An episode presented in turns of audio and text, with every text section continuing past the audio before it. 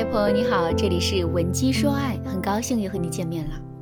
在今天的课程开始之前啊，我先来给大家讲个小故事。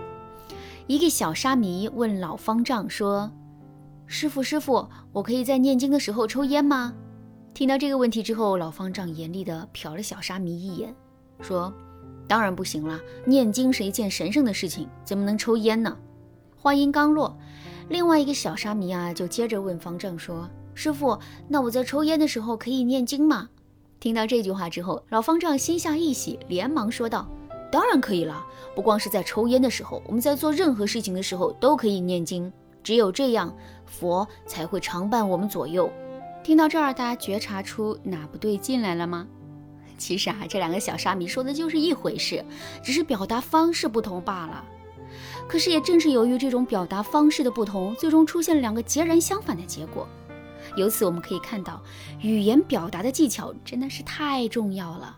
在感情中，很多姑娘就是缺乏语言表达的技巧，这才会导致两个人的感情举步维艰的。就比如我的学员小敏，就遇到这个问题。小敏今年二十八岁，是一家互联网公司的商务。小敏跟老公已经结婚三年了，在这三年朝夕相处的时光里，两个人的感情状况啊，一直都不太好。为什么会这样呢？其实啊，最主要的原因就是小敏真的是太不会说话了。比如，当小敏看到男人在卧室里吸烟的时候，她会直接的劈头盖脸的批评男人说：“都跟你说了多少遍了，不要在卧室里吸烟，不要在卧室里吸烟，你怎么就是不长记性呢？”结果听到这句话之后，男人的脸一下子就拉了下来。之后他在卧室里抽烟的坏习惯更是变得变本加厉了。再比如，男人在外面跟朋友应酬，很晚都没有回家，这个时候，小敏肯定会十几个电话打过去，一直到男人接为止。接通电话之后，小敏更是会以一种妈妈教训儿子的口吻对男人说：“你现在长能耐了是吧？我说话越来越不好使了是吧？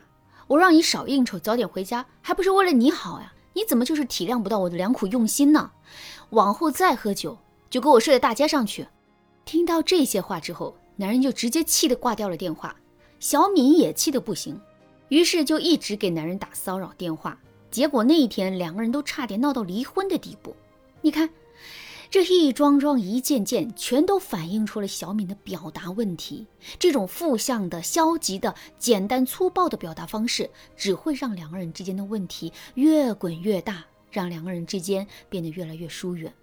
如果你现在也正在遭遇这个问题，可以添加微信文姬零五五，文姬的全拼零五五，来获取导师的针对性指导。好，下面我们来说一说正确的表达方式是怎样的。第一，直接去表达自己的需求，而不是反向去暗示自己的需求。什么叫反向去暗示自己的需求呢？比如男人在外面喝酒应酬，小敏劈头盖脸的批评男人说：“你现在长能耐了是吧？”我说话越来越不好使了，是吧？往后再喝酒就给我睡到大街上去，这就是一种反向暗示自己需求的表达方式。为什么这么说呢？试想一下，小敏对老公说了那么多难听的话，难道她就是为了打压自己的老公吗？当然不是啦，打压只是一种手段。小敏真正的目的是希望老公能够认识到自己的错误，然后进行改正。为什么小敏会这么迫切的希望男人可以早点认识到自己的错误呢？这是因为小敏担心男人会因为这些错误而遭遇危险。你看，小敏指责男人的初衷明明是正向的，可她却采用了一种极端负向的方式表达，这不是典型的反向去暗示自己需求的表达吗？可是结果我们也看到了，这种表达方式对我们来说百害而无一利的，所以我们一定要学会直接去表达自己的需求。还是拿上面的例子来说吧，我们不想让男人在外面喝酒应酬，初衷是担心男人的身体健康，那么我们就要把这个初衷简单直接的表达出来。比如，我们可以对男人说：“老公，你每天都在为咱们这个家应酬。”真是太辛苦了，尤其是你每次应酬的时候都要喝很多的酒，我真的很担心你的身体健康。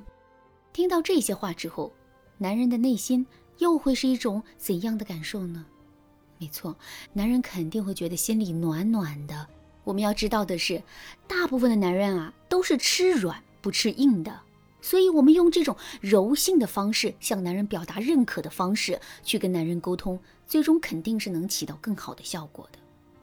第二，用利他的思维去表达需求，而不是用利己的思维去表达需求。大家在抖音上肯定都看过这样一个视频：一个人在火车上端着一碗泡面，试图挤过拥挤的人群。在最开始的时候，他对别人说的是：“不好意思，我手上有泡面，麻烦让一下。”听到这句话之后，人们无动于衷，没有任何一个人愿意给他让路。后来，这个端着泡面的人就想到了一个主意，只见他放声高喊了一句：“注意啦，我手里有泡面，别烫着你们。”听到这句话之后，原本拥挤的人群立马就给让开了一条通道。为什么同样的一件事，人们前后的反应却会是如此不同呢？很简单，这个人在最开始的表达是利己的，后面的表达呢却是利他的。利他的思维会更加具有带动性。感情也是如此。如果我们能够把利己的表达转换成利他的表达的话，最终，我们肯定会收获更好的效果的。比如说，我们不想让男人在卧室里吸烟，这个时候，我们千万不要对男人说：“你怎么又在卧室里吸烟啊？真是呛死了！”因为这种表达是利己的。正确的做法是，我们要学会使用利他的表达。比如，我们可以对男人说：“亲爱的，在卧室里抽完烟之后，还得想办法处理烟头，多麻烦啊！还不如直接在卫生间里抽呢。”抽完之后直接就冲到马桶了，这么一说，男人其实更容易会听我们的话。当然啦，把利己思维转换成利他思维的实际应用啊，还有很多。如果你想对此有更多的了解和学习，可以添加微信文姬零五五，文姬的全拼零五五，来获取导师的针对性指导。好啦，今天的内容就到这里啦。文姬说爱，迷茫情场，你得力的军师。